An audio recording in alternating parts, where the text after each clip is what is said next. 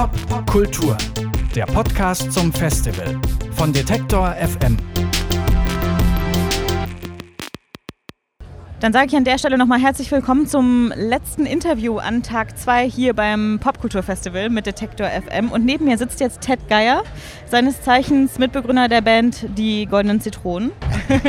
Aber du bist ja auch gar nicht mit deiner Band hier beim Popkulturfestival. Genau. Sondern weil du bei einem Panel teilgenommen hast. The Kids Are Alt-Right hieß das, wo es, ich würde es jetzt mal zusammenfassen, um das Zusammenspiel zwischen dem offensichtlichen politischen Rechtsruck, den wir ja gerade erfahren, und der Popkultur geht und darum, welche Verantwortung man vielleicht auch als Künstler oder als Musiker trägt. Und vielleicht müssen wir am Anfang auch einfach mal die Frage stellen, wir haben eben schon kurz darüber gesprochen, was ist denn eigentlich genau rechte Popkultur? Kann man das überhaupt definieren? Ich glaube, was man unter rechter Popmusik oder rechter Popkultur meint, ist ja wohl die Aneignung von Popcodes aus der rechten Szene und das mhm. Infiltrieren und das Appropriieren von Popcodes. Ne? Das kann dann halt äh, klassischerweise, hatte man das schon lange, im, ich glaube in Bereichen von Metal oder in Bereichen von Punk sowieso. Und zunehmend wundert man sich halt heutzutage, wenn dann auch irgendwann solche Sachen übernommen werden wie Hip-Hop, die ja nun gar nicht so passen zu einer ethnisch reinen Gesellschaftsfantasie oder sowas sowas. Aber was ich mich so ein bisschen frage, wenn ich jetzt mir Pop oder vielleicht auch jetzt Nazi-Rap, nennt man es ja auch so schön, anhöre oder ich höre mir irgendwie Rockmusik an, die vielleicht gar nicht so klar identifizierbar ist als Rechtsrock und ich die ganzen Symbole oder sowas gar nicht unbedingt kenne, die da verwendet werden oder, oder die Pop-Codes vielleicht, wie du sie nennst, wie erkenne ich denn das oder wie entlarve ich denn rechtspopulistische Musik? Naja gut, die Frage ist, wo man anfängt. Ne? Also ich, mhm. ich persönlich habe ja schon immer eine Abneigung gegen ein bestimmtes Männlichkeitsbild. Aber das betraf auch schon noch in der Punkzeit, als ich selber ja auch Teil dieser Szene war, bestimmten Punkbands und einer bestimmten männlichen Emotionalität. Das muss gar nicht unbedingt nazimäßig sein, das kann auch unpolitisch sein. Aber mir ist irgendwann aufgefallen, dass das wie so eine Folie ist, auf der man dann einfach die Texte austauschen kann. Und dann kann das eben wahlweise klingen wie Rammstein oder wahlweise wie Bon Jovi oder wahlweise wie Böse Onkels. Also du meinst, es fängt auch gar nicht unbedingt erst bei Politik an, es kann auch einfach schon bei bestimmten Rollenbildern anfangen. Ja, aber mhm. wie gesagt, ich bin jetzt ja nicht der Verfechter von der, von der progressiven Idee von Pop, aber mhm. natürlich war, ist Pop meiner Meinung nach oder die interessanteren Formen von Popkultur oder wie man das nennen will, äh, sind natürlich immer die, die variabel umgehen mit, äh, mit Rollen. Ne? Mhm. Und je, je humorloser und je einseitiger eine Festlegung auf eine Rolle ist, umso schwieriger wird es für mich da drin was emanzipatorisch zu sehen. Aber die Hoffnung, die, die diese Form von Populärkultur halt auch haben kann, äh, verkörpern kann für Leute oder Politisierung oder das haben ja Generationen von jungen Leuten, da werden ja Weltbilder konstruiert oder Aha-Erlebnisse geschaffen, von klein auf oder Verheißungen, die Tür zu einer Verheißung aufgemacht. Und das war immer, glaube ich, die Stärke, dass es diese Idee gibt in der Popkultur, es könnte anders sein oder du kannst jemand werden, der du auch sein willst oder all sowas. Ne? Aber natürlich auch in dem Spruch steckt ja schon sozusagen auch der kapitalistische Aspekt mhm. von Pop drin, also dieses neoliberale Subjekt sein zu müssen, kreativ und sich selbst schaffend und selbstverantwortlich. Das ist ja dann auch die Frage, ob das dann links ist. Ne? Also mhm. deswegen immer diese Frage, ob Pop links oder rechts oder emanzipatorisch ist, das ist ein bisschen müßig. Aber wenn wir jetzt gerade schon über dieses Selbstbild sprechen, dann müssen wir vielleicht auch über die Anknüpfungspunkte sprechen, die so rechte Ideologien im Pop vielleicht haben. Ich meine, gerade in diesem Jahr hat man ja gesehen bei Kollega und Farid Bang, die ein unglaublich erfolgreiches Album kommerziell gesehen zumindest herausgebracht haben und da ganz klar antisemitische Statements drin hatten. Wo müssen wir dann vielleicht auch die, die Grenzen ziehen? Also wenn jemand wir sagt, finde ich schon schwierig. Mhm. Das ist ja dann immer, wenn ein, Leit, ein, ein empörter Leitartikel in der Zeit, fragt er dann auch immer nach unseren Werten. Ich weiß nicht, was das sein soll. Mhm. Also dieses Wir, also ich bin auch nie zu einem Echo eingeladen worden. Ich ich muss nicht die Grenzen ziehen. Mhm. Ich finde, da entlarvt sich das Prinzip des Echos halt selber, wenn es wirklich nur um Verkaufszahlen geht. Aber der Echo ist jetzt vielleicht ja auch nur. Ja, da kam es ja hoch. Ich meine, vorher ist es ja auch niemandem aufgefallen, dass es diese Textzahlen gibt, obwohl Aber diese Platte sich 250.000 Mal verkauft hat. Müsste uns, uns nicht vielleicht viel mehr auffallen? Oder ja, aber interessant Leute, war ja, dass das sozusagen in deren, in deren Echokammern sozusagen geblieben ist, obwohl mhm. das 250.000 verkaufte Tonträger waren. Also bis, bis dann mal jemand und dann in diesem Fall auch die Bildzeitung darauf aufmerksam wird. Ne? Mhm. Also das ist schon merkwürdig. Und dann vielleicht etwas heikel zu sagen, aber auch mit Kollega und Dings da. Ich finde, was dann antisemitisch ist oder welche Empörung ist, das muss man dann auch noch mal genauer dann sich sozusagen angucken. Mhm. Also wer sich da wie äußert. Ich würde nur behaupten, dass ein migrantischer Antisemitismus ein anderer ist als ein deutscher deutsch-national denkender, ohne zu sagen, dass der weniger schlimm ist. Aber ich glaube, wenn man Leute sozusagen agitieren will oder auch äh, bewusst machen will für Antisemitismus, dann muss man gucken, in welchen Milieus da sozusagen das weitergetragen wird und mit welchen Methoden man da sozusagen dann aufklärerisch oder wie auch immer vorgehen will. Mhm. Anstatt das nur zu brandmarken, das darfst du so nicht sagen. Ne? Weil das, ähm, das fand ich eine, aber jetzt, jetzt nur als Anmerkung, weil du das Beispiel genannt hast, in dieser Debatte ein bisschen verdreht, weil das ist genau der Grund, warum Leute dann wie Kollega oder so denken, da treffen sie ja genau den Punkt, da kann man die Deutschen provozieren. Ich sage jetzt mal irgendwas, was man nicht sagen darf. Ne? Aber wenn wir über bestimmte Gruppen sprechen, dann sind ja gerade in Sachen. Also, weil Pop übrigens der Sexismus da drin ist ja auch schon in, auf den vorigen Platten Richtig, extrem schlimm und all sowas. Ne? Aber ist dann, der, der, das war ja instinktsicher zu, zu, mit einem mit einem latent äh, antisemitischen Ding dazu kommen, um dann so richtig den Medienhype zu kriegen. Wo wir wieder dabei wären, bei Politik fängt es nicht an, sondern das fängt irgendwie auch schon, schon woanders an. Aber wenn wir über verschiedene Gruppen sprechen, dann müssen wir ja vielleicht gerade in Sachen Popkultur und Rechtspopulismus auch über die Gruppe der Identitären sprechen. Das war auch eben Thema bei euch im Panel, die ja auch gerne so als die Nazi-Hipster bezeichnet werden. Welche Rolle haben dann solche Gruppen in dieser politischen Entwicklung bei der Popkultur? Was wir jetzt ja gerade gelernt haben, ist, dass es eigentlich eigentlich so eine Gruppe von 400 Leuten ist in Deutschland, die, mhm. die sehr deterrent sind und dass die natürlich ohne digitalen Vervielfältigungsmöglichkeiten einfach komplett irrelevant wären. Und dann sind wir natürlich an dem Punkt, uns zu fragen, als Medienschaffende oder auch als Leute, die Interviews geben oder Interviews machen oder wer auch immer, inwieweit wir das hypen oder nicht. Ne? Zu der Frage hat ja noch niemand eine Antwort gefunden und mhm. das ist aber auch richtig, dass wir diese Frage immer wieder mitstellen. Ja, sollte man drüber sprechen oder sollte ähm, man gar nicht ja, drüber sprechen? Genau. Wir haben ja bei eben, oder du hast ja eben auch schon angesprochen, irgendwie hat früher Rechtspopulismus in der Musik, glaube ich, mit Rock angefangen. Das waren, glaube ich, hauptsächlich Rock-Labels, die, sage ich jetzt mal, Rechtsrock rausgebracht haben. Mittlerweile ist es auch Rap-Musik.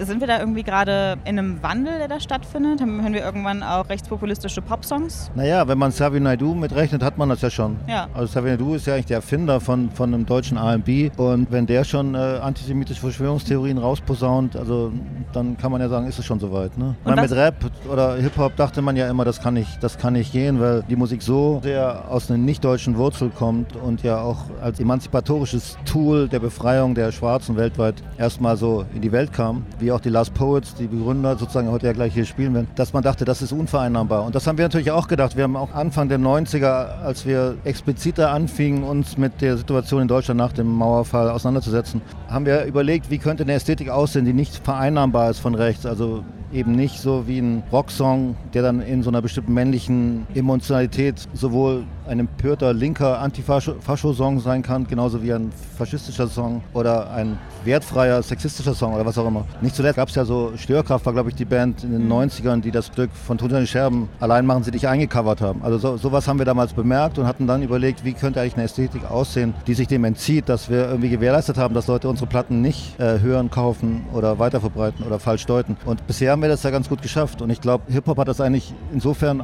auch nicht das Problem, weil der Hip-Hop bisher, der von Deutschen gemacht wird, extrem schlecht ist, dieser nationale Hip-Hop. Schlechter kann es nicht werden, meinst du?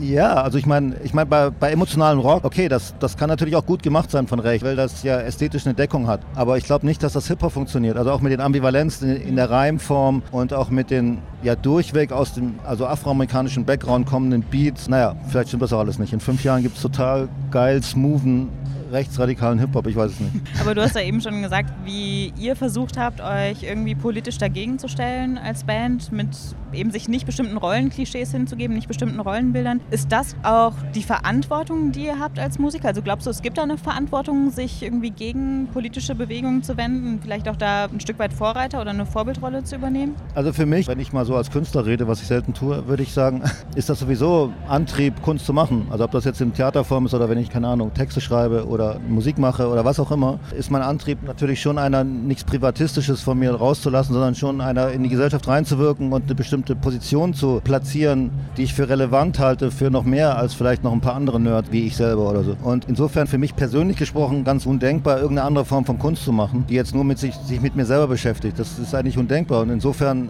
da, da, da mein Antrieb ja immer ist, gesellschaftliche Tendenzen, Wahrnehmung äh, oder auch aus den eigenen Gruppen sozusagen wiederzuspiegeln, zu reflektieren und die wieder zurückzusenden als Diskussionsbeiträge, ist das für mich sowieso klar. Die kommende Platte, die jetzt dann nächste, Anfang nächstes Jahr rauskommt, handelt sehr stark, vielleicht ein bisschen zu viel von all diesen Themen. Also von diesen Ambivalenzen, die man jetzt hat in einem Deutschland, wo die Grenzen dicht gemacht werden und wo jemand wie die Alice Weidel im Bundestag agitieren darf. Aber wo du gerade von solchen Zeiten sprichst, glaubst du, Musik oder Kunst muss politisch sein gerade? Nein, na gut, dann ist halt die Frage, ob man jetzt einen gut gemachten Song über Liebeskummer, inwieweit man da drin was Politisches sieht oder nicht. Man könnte ja auch sagen, oder mein Gefühl ist natürlich, dass Empathie oder sowas immer etwas Politisches ist und die Ankopplung an der Emotionalität. Aber ich bin da vielleicht strenger, da vielleicht eine andere Meinung als andere, äh, wo ich die Grenze setzen würde zum Kitsch oder was auch immer. also, aber natürlich gibt es total viel rührende Musiksongs, die erstmal nicht politisch gemeint waren, aber die dann auch symbolische Wirkung bekommen, woraus ganze Bewegungen entstehen. Keine Ahnung, wie Over the Rainbow die Schwulenhymne war, damals bei dieser Räumung dieser Kneipe, wo ja dann der Christopher Street Day nachbenannt wurde in New York. Das ist ja das Tolle bei Musik. Ich habe schon aber das Gefühl, dass es mittlerweile mehr Musiker sind, die sich politisch engagieren, die sich politisch positionieren und klar irgendwie auch ein Statement gegen den Rechtsruck setzen wollen. Hast du das Gefühl auch? Also teilst du das? Oder? Ja, das war eben gerade auf dem Panel ja auch das Thema. Da fand ich, wurde er eher so ein bisschen düstere, müssen wir uns mehr wehren. So, so die Richtung kam ja da, diese Tendenz hatte die Diskussion ja. Und ich würde auch sagen, viele platzierten Provokationen, eben auch vielleicht auch diese Sache da äh, von Kollega und so, haben damit zu tun, dass natürlich ein Bewusstsein über rechte Tendenzen, also so ein antifaschistisches Bewusstsein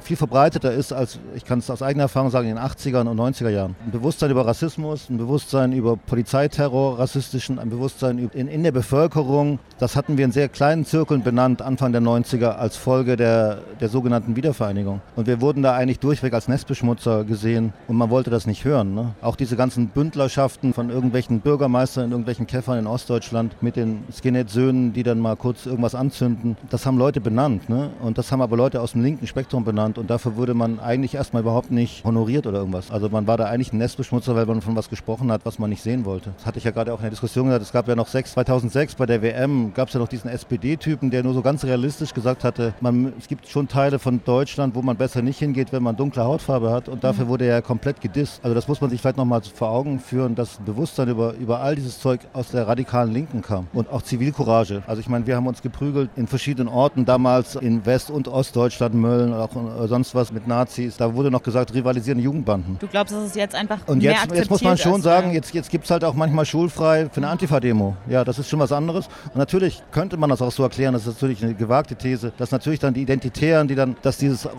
Rumgehacke auf politischer Korrektness und all das auch damit zu tun hat, dass natürlich da sozusagen das Distinktionsmöglichkeit fehlt, wenn alle irgendwie, zumindest in dem bürgerlich geprägten Stadtteil, in einer deutschen Großstadt, sich einig sind, dass man Diversität mag. Und dann kann das natürlich auch zu einer Gegenreaktion führen. Und wie er meint, dass das dein Eindruck ist, dass heutzutage viel mehr Leute sich politisch auch äußern. Das, das kommt mir nämlich eben auch so vor. Und besonders interessant fand ich es eben in den USA mhm. nach der Einführung von Trump, dass der ja nicht mal irgendeine Band gefunden hat, die auf seiner Einführung spielen wollte. Das ist auch der Zeitpunkt gewesen, als ich es nochmal so total deutlich wahrgenommen ja, habe. Ja, das, das kann man ja schon als was sehr Positives sehen. Ich meine, in der Zeit von Nixon gab es genug Leute, die das richtig fanden und gut fanden. Mhm. Und in der Zeit von Reagan. Ich glaube glaub sogar Iggy Pop war für Ronald Reagan mal eine Zeit lang. Und du glaubst aber, diesen Wandel haben wir irgendwie auch in Deutschland gerade? In Deutschland ist es ähm, ja interessant. Ich meine, Trump hat, hat, hat, hat so viele Felder aufgemacht, also so ein wahnsinniger Kotzbrocken. Das ist natürlich in Deutschland, auch weil das Präsidialsystem natürlich anders gebaut mhm. ist und natürlich einen anderen Fokus setzt auf den Präsidenten, haben wir es hier nicht so. Ich meine, so charismatisch und so mächtig ist die AfD ja auch nicht. Es ist ja nicht so, dass die AfD in der Regierung sitzt. Also weiß ich nicht. Also das, wir sind an einem anderen Punkt und natürlich funktioniert eine deutsche parlamentarische Demokratie anders als eine amerikanische. Aber es ist ja ganz okay, wenn da Campino seine Rede hält beim Echo. Also da kann man dann halt fragen, wem spielt denn die Hände? Ne? Man kann auch sagen, das war ungeschickt. Er hat selber wie ein Politiker gesprochen. Ist das nicht sozusagen eher ein Eigentor, weil das dann eben nicht die Popcodes sind, sondern das ist ja dann plötzlich so ein humorloses Feld stecken und sagen, ja, jetzt, man darf alles eigentlich im Pop, aber das jetzt doch nicht. Das sind alles so Fragen, aber natürlich richtig auch das Maffei und all die Typen, dass die dann auch mal auf Rock gegen Rechtskonzerten nach wie vor vor 80.000 Leuten spielen. Why not? Also bei allen Vorbehalt gegen die Sprache habe, in der das dann formuliert wird oder auch gegen den Mainstream an sich oder die Banalisierung von Themen, finde ich das natürlich ich gut, weil das natürlich in diesem hegemonalen Kampf, wer hat die Parolen in der Gesellschaft, natürlich wichtig ist, dann auch meinetwegen so lahmarschige, abgegriffene. Gut, sogenannte guten Menschen Parolen zu haben, das ist okay. ich würde sagen, das ist ein schönes Schlusswort. Ted Geier, ich bedanke mich, dass du äh, hier noch bei uns warst, bei Detektor ja. FM auf dem Popkultur Festival und ich wünsche dir noch eine schöne Zeit hier. Genau, Dankeschön. Popkultur, der Podcast zum Festival von Detektor FM.